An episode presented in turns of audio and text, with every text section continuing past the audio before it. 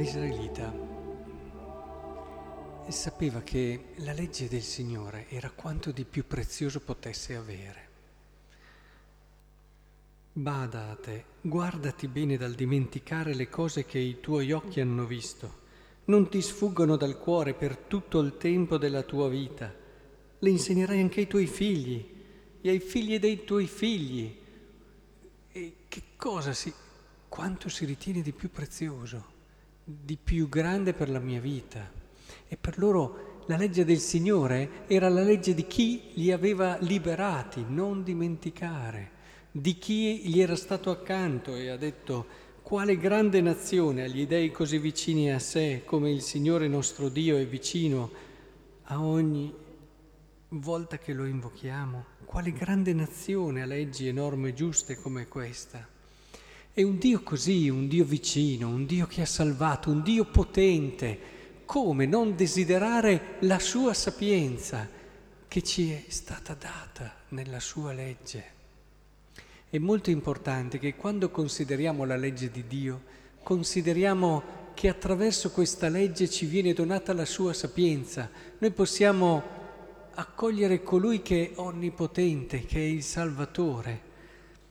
Del resto anche il Salmo lo ripete, annuncia Giacobbe la tua parola, i suoi decreti e i suoi giudizi a Israele. Così non ha fatto con nessun'altra nazione, non ha fatto conoscere loro i suoi giudizi quindi anche il Salmo che abbiamo pregato insieme, il 147, ci ricorda, guarda che ti ha donato qualcosa della sua sapienza, è un dono grande, non ha fatto così con nessun altro, è un segno di predilezione.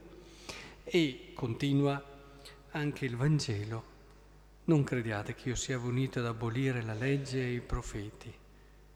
Non sono venuto ad abolire, ma a dare pieno compimento. Quindi è importante che comprendiamo che la legge del Signore è un qualcosa di assolutamente prezioso. Quando ci accostiamo alla sua legge, ai suoi comandamenti, come sono anche completati da Cristo, certamente portati a quella pienezza di senso attraverso la sua storia, attraverso la sua vicenda, attraverso la sua morte e risurrezione, ecco che comprendiamo qualcosa di Dio. Vogliamo avvicinarci a colui che nessuno può contenere, tanto è grande. Vogliamo avvicinarci a colui a cui nessuno può resistere, tanto è bello. Vogliamo davvero abbracciare colui che rappresenta il desiderio più vero del cuore dell'uomo, dell'amore del cuore dell'uomo.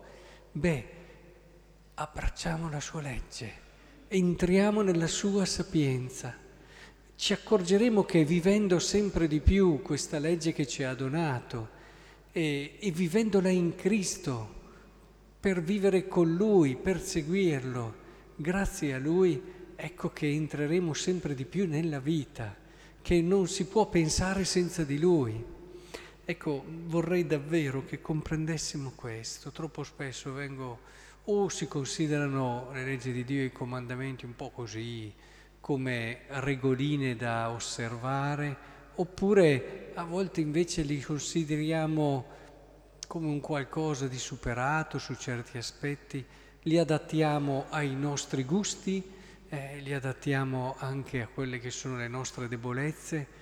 No, prendetela, prendetela la legge, amatela, perché questa vi fa entrare in quella sapienza, in quella relazione, in quell'amore che solo è vita, che solo è vita. Signore ci aiuti e vi aiuti in questo.